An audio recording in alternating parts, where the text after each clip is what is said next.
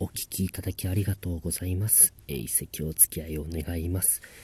えー池袋のマクドナルドへ行きました。えー上京したてぐらいだったんですけれども、あの、食事じゃなくてコーヒー一杯だけですね。昼と夜の間ぐらいに入りまして。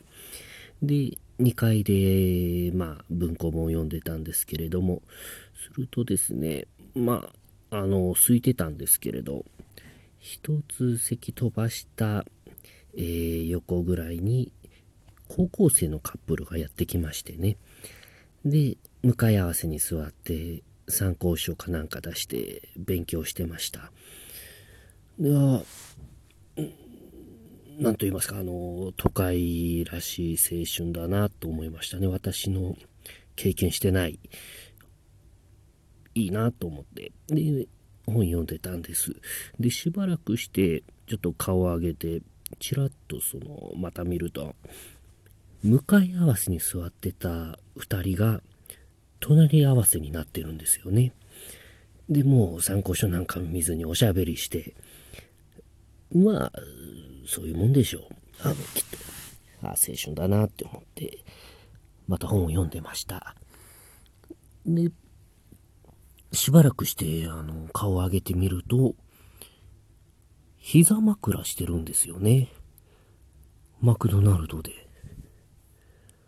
え？私いるよとか思うんですけどね。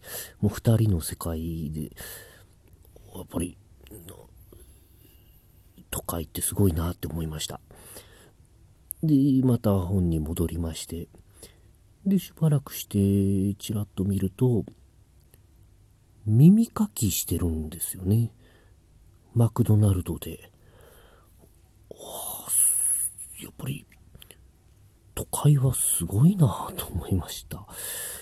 で、なんかまだ気になってよーく見ると、その耳かきがコーヒーかき混ぜるマドラーだったんですよ。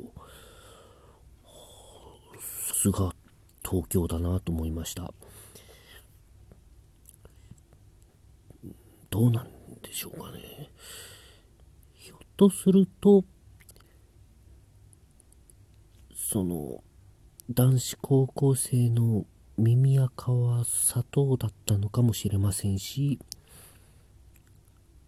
私が男子高校生だと思っていたのは、コーヒーカップだったのかもしれません。えー、狐たぬきは人を化かすなんてなことを申しますが、